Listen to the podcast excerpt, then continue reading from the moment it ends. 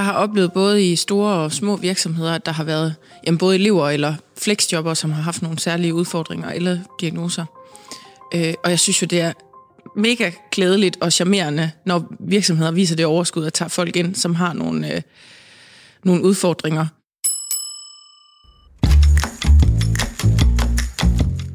Du lytter til Ja tak til elever, en podcastserie fra Uddannelsessekretariatet, hvor vi stiller skarpt på oplæringsopgaven og hvordan du gennem den kan skabe en attraktiv oplæringsvirksomhed.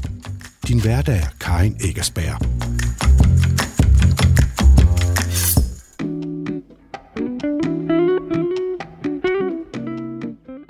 Det er klædeligt og charmerende, når virksomheden er med til at uddanne elever med særlige behov. Sådan siger eleven i indledningen. Hun peger på et socialt ansvar.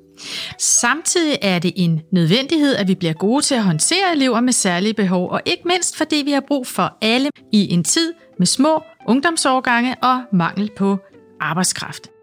I dag skal vi netop tale om at uddanne elever med særlige behov, og vi skal også høre om nogle af de tips og tricks, der er til at undervise dem, og også mange af de støttemuligheder, der sådan set også er til virksomhederne. Og jeg har Nana Porup i studiet. Velkommen til dig. Tak skal du have. Vores gengående læringsekspert. Du er jo med i tre episoder, og alligevel skal du lige sige et på om dig selv. Ja, tak for det. Altså, jeg er optaget af læring, og jeg skaber gode læringsmiljøer, og i forhold til dagens tema, så er det jo rigtig meget det her med, hvordan involverer og engagerer man, uanset øh, hvilke øh, elever man står med i de konkrete situationer, som jeg er optaget af. Jeg har udgivet en række bøger til emnet, og arbejdet på både erhvervsuddannelser, skoler og ungdomsuddannelser i mange år. Så givet sparring og observeret undervisning og givet feedback på det, har været noget af det, der har fyldt i min praksis. Nana, kan vi starte med at lige øh, fortælle om, hvad, hvad er særlige behov? Altså, hvad kan det være? Når vi taler om elever med særlige behov, så kan det jo både være fysiske og psykiske handicap, og det kan også være elever med forskellige typer af diagnoser. Og så er der jo et ret øh, bredt spektrum inden for det, altså ja. fordi en diagnose er vel ikke den samme fra person til person? Eller? Nej, overhovedet ikke. Altså, jeg tror i virkeligheden, det handler rigtig meget om at se på, hvad er det for et menneske, vi står overfor. Og, øh, og det skal vi jo altid gøre, uanset hvad vi er i. I den her kontekst er der bare nogle ting, som man kan sige, man kan være opmærksom på, som måske er lidt mere gennemgående, og noget, som, som jeg forestiller mig, der vil være anvendeligt på alle niveauer. Altså, alle vil have gavn af det, uanset om vi har særlige behov eller ej. Godt, øh, og så kunne jeg tænke mig lige at starte med at få lidt indblik i, hvordan det kan være at være elev med særlige behov. Søren Prehn, min kollega i Marken, har været på besøg på College 360 og talt med nogle elever, og her skal vi høre Christoffer.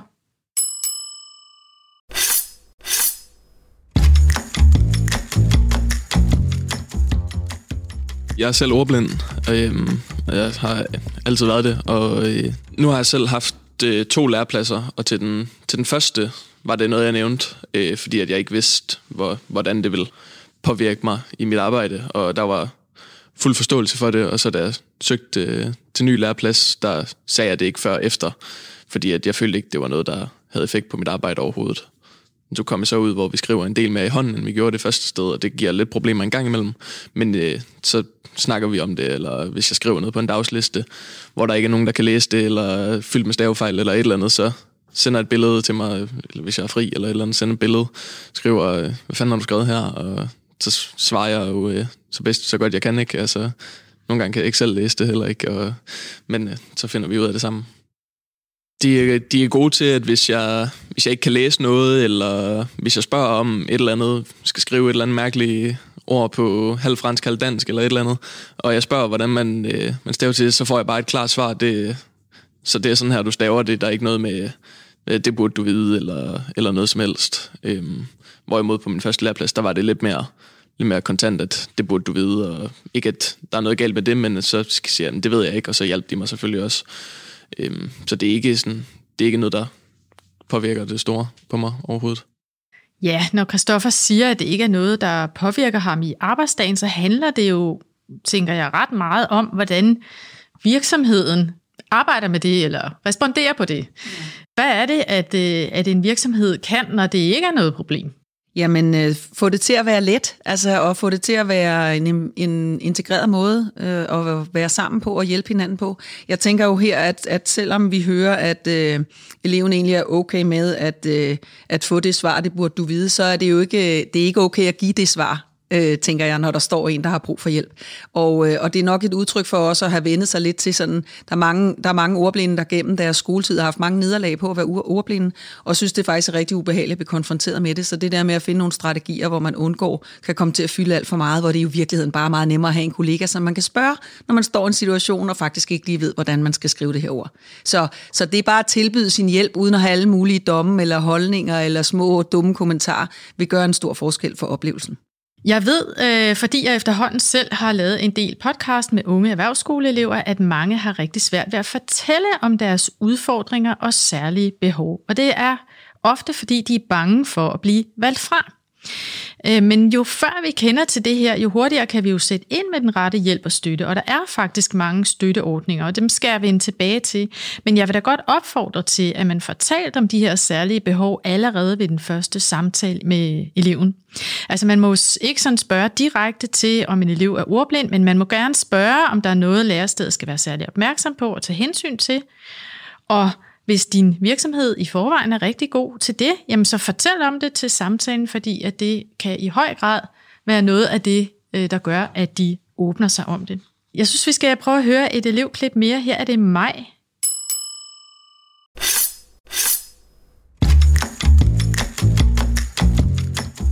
Jeg tror, at åbenhed er det, man kommer længst med. Og jeg tror, at hvis man er ærlig omkring tingene og snakker højt om det, så kan man komme ekstremt langt. Altså ærligt talt, når man har mødt rigtig mange kokke, jeg tror halvdelen af dem kunne få en diagnose. Det er sagt med al kærlighed. Altså, der er, der ligger altså nogle bogstaver derude og hygger sig, og det er så fint, fordi det er jo også, det er også der, kreativiteten ligger et eller andet sted. Der er jo en grund til os, altså kokkefaget er jo også et sindssygt kreativt fag og, og kunstnerisk, og det skal vi jo også huske, at der kan også komme nogle skævheder med ind der. Så det er bedre, at vi ligesom hylder dem og anerkender dem og siger, okay, de er der, men vi får det bedste ud af det. Så nogle gange så må det ske, at der, hvis der er en kok, at der har noget, så kan man sige, ved du hvad, jeg har sgu galopperende ADHD. Og så kan vi grine af det. Det er så meget mere befriende. Øh, ja. Ja, Nana, hvad, hvad tænker du her? Ja, men jeg er bare vild med den lethed, som øh, hun ligger ind over. Altså, det er jo lige præcis det, vi har brug for. Det er kreative mennesker og meget øh, praktiske, øh, der bliver tiltrukket af det her fag, så vi skal finde veje i det. Og før, hvor vi taler om det her med, at øh, måske skrive, man skal skrive noget ned, som man ikke kan læse, jamen, kunne man så bare indtale det i stedet for på en lydfil, så de kunne høre, hvad ordet var, fordi de godt kan finde ud af at udtale det. De ved bare ikke, hvordan det staves eller hvad.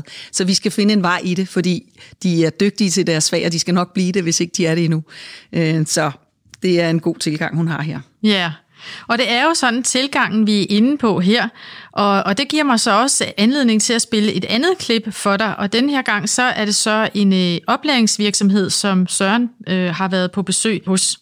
Det er Torbjørn Scott Møj, som er compliance koordinator på Arp Hansen Hotel Group. Det kan ikke overvurderes den glæde, det er at se et menneske, som har været helt nede under den ene eller den anden måde, rejse sig op og få ham op på stå på benene, få ham til at føle glæden ved at komme på arbejde for eksempel, føle glæden ved at tjene sine egne penge. Den glæde, den er fantastisk.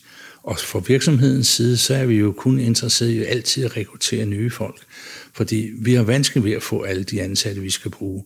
Og derfor så bliver vi nogle gange nødt til at file lidt på de der krav, vi stiller, de faglige krav, og så må vi hellere sige, nu finder vi den rigtige person med den rigtige indstilling, og så skal vi nok finde et job, der passer.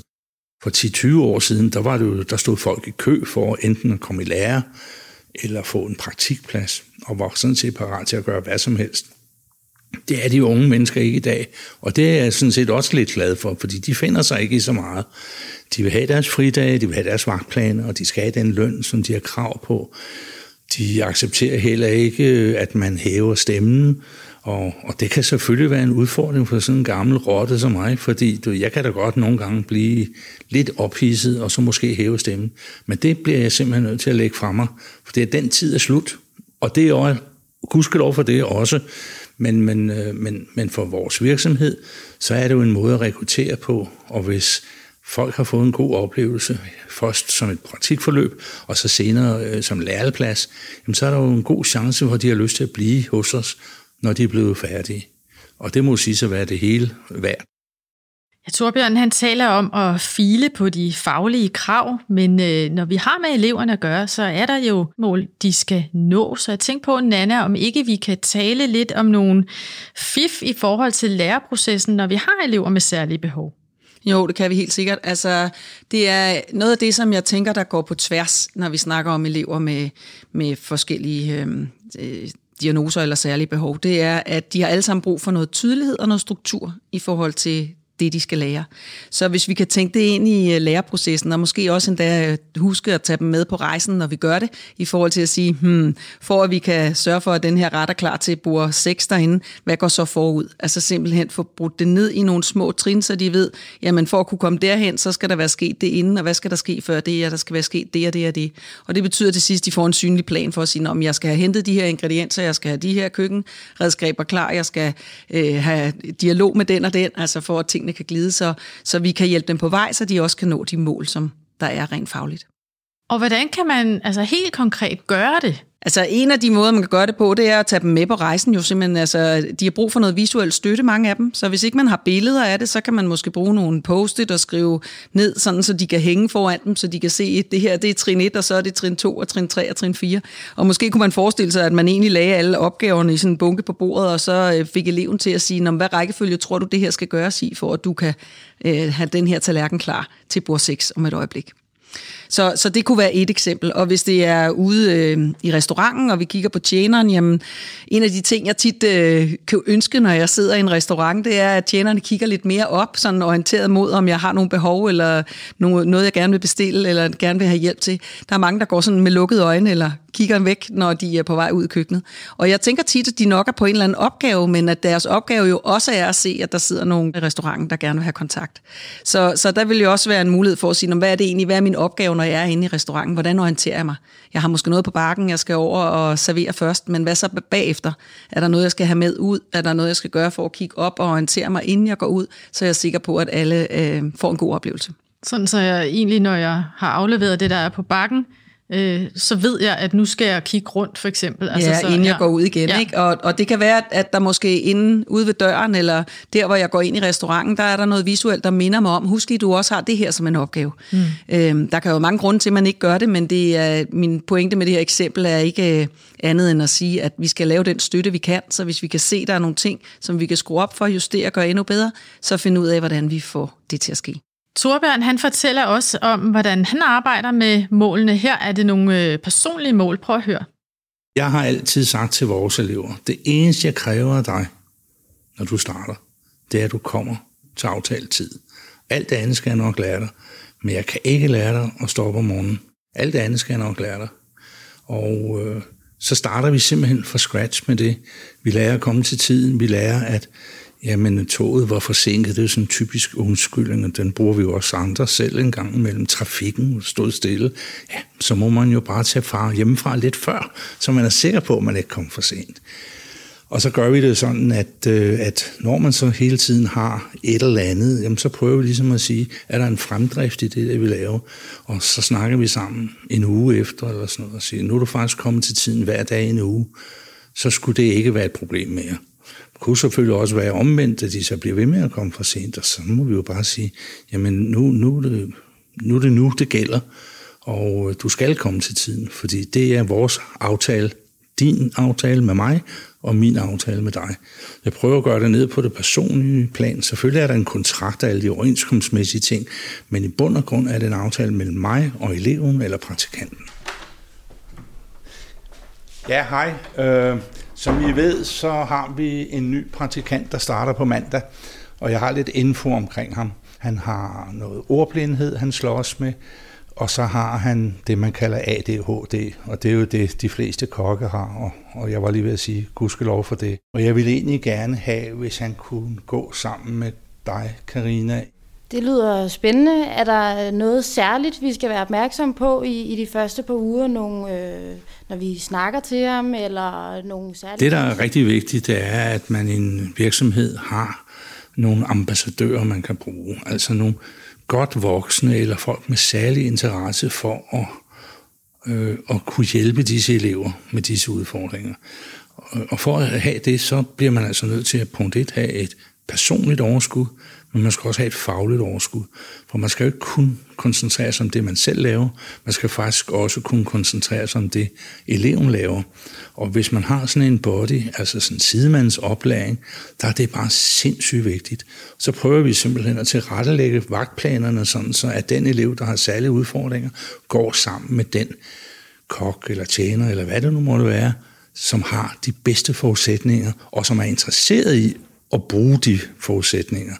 Øh, så laver vi simpelthen en vagtplan, der passer til de to, så de altid i begyndelsen går sammen, sådan så den elev, som har vanskeligt ved ligesom at forholde sig til en masse nye mennesker og nye ting, har et fast holdepunkt i vores køkken for eksempel.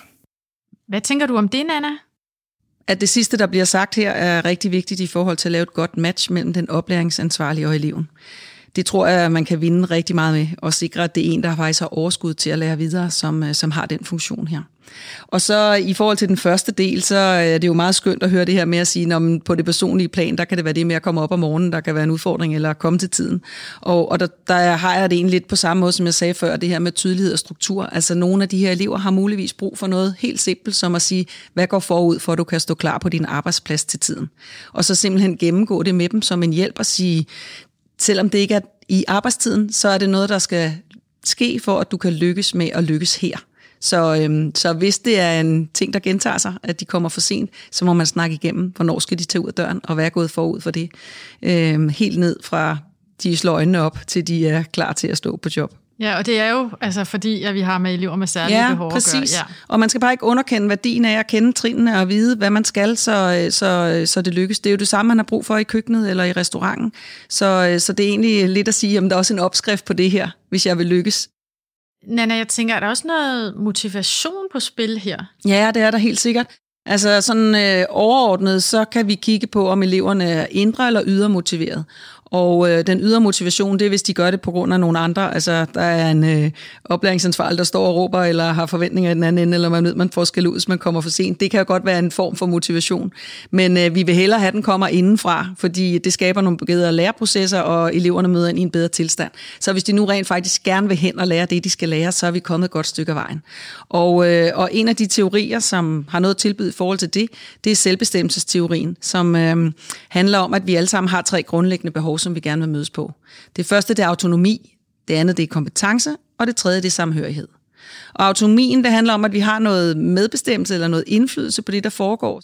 Kan, kan det også være det her med, vi snakkede om, altså at stå med de her post-it-lapper og selv være med til at finde en rækkefølge i dem, for eksempel? Ja, det kan det helt sikkert. Så, så alle de områder, hvor der er noget, hvor jeg, har noget, hvor jeg oplever, at jeg har noget indflydelse, eller jeg bliver spurgt ind, eller får tilbudt øh, mit syn på det, det bidrager til, at jeg oplever autonomi.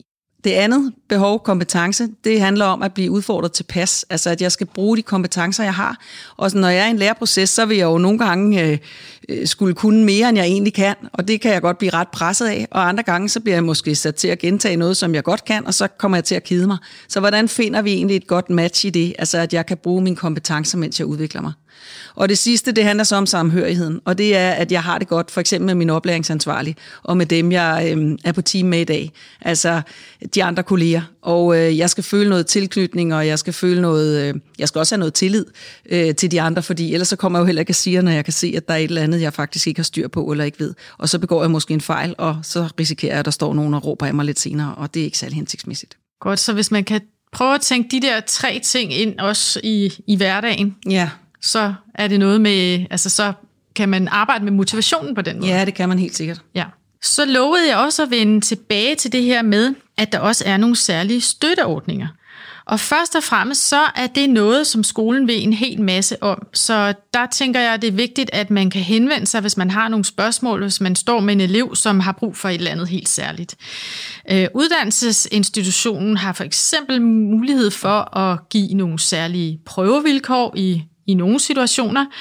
Øh, og så kan elever med for eksempel læsevanskeligheder, de kan også få det, der hedder kompenserende hjælpemidler. Det kunne for eksempel være IT-hjælpemidler, som kan hjælpe med at oplæse en tekst, og det kunne jo være en opskrift eller noget andet.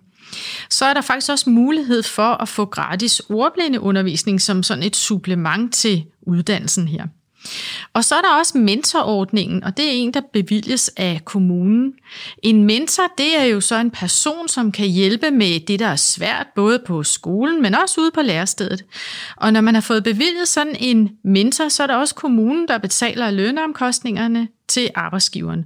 Det kan være en ekstern mentor, men det kunne sådan set også godt være en lønudgift til en kollega, der allerede er på arbejdspladsen og kan fungere som mentor. Vi skal til at runde af, Nana. Jeg øh, vil sige tak til dig for at komme herind og hjælpe lidt med nogle tips og tricks til elever med særlige behov. Selv tak. Og så skal jeg også sige tak til Torbjørn Scott Møg fra Arp Hansen Hotel Group, og til eleverne Christoffer og mig fra College 360, som ikke er Torbjørns elever. Og det bringer mig så frem til en lille opsamling, og her er de tre vigtige takeaways, som jeg i hvert fald vil tage med mig fra snakken i dag. For det første så er det det her med, at der ikke er nogen af ens, heller ikke to elever med samme diagnose er ens, så uanset hvilken elev du har ansvar for, så er det væsentligt at være undersøgende og nysgerrig for at finde ud af, hvordan du bedst hjælper eleven gennem uddannelsen. Og er der tale om fysisk eller psykisk handicap, så husk, at der er hjælp at hente i forskellige støtteordninger. For det andet, så har vi hørt, at mange elever kan have gavn af struktur og visuel støtte i læreprocessen. Her er det vigtigt at involvere eleven og begynde med målet, og så prøve at tale om, hvad der er gået forud, og hvad der er, der skal til, for at man kommer frem til målet. Det skaber struktur og tydelighed, og eleven får en rigtig god støtte undervejs. Endelig for det tredje, så betyder motivation helt enormt meget for at gennemføre uddannelsen. Og jo mere indre motivation eleverne har, jo bedre. Og rejsen til det, det kan for eksempel være at huske på de tre grundlæggende behov, autonomi, kompetence og samhørighed. Og autonomi, det er det her med, at man selv har indflydelse på det, der foregår. Kompetence, det er det her med, at det hverken er for svært eller for let, men noget, som jeg kan gennemføre. Og det sidste samhørighed, det er, at jeg har det godt, og særligt måske med den mester eller mentor, som er med til at oplære mig.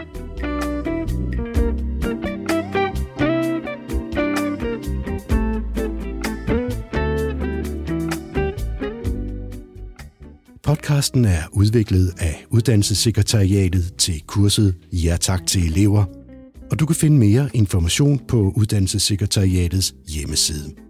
Podcasten er produceret af Karin Eggersberg fra Intolearning og Søren Prehn fra Mediehuset Periskop. Tak fordi du lyttede med.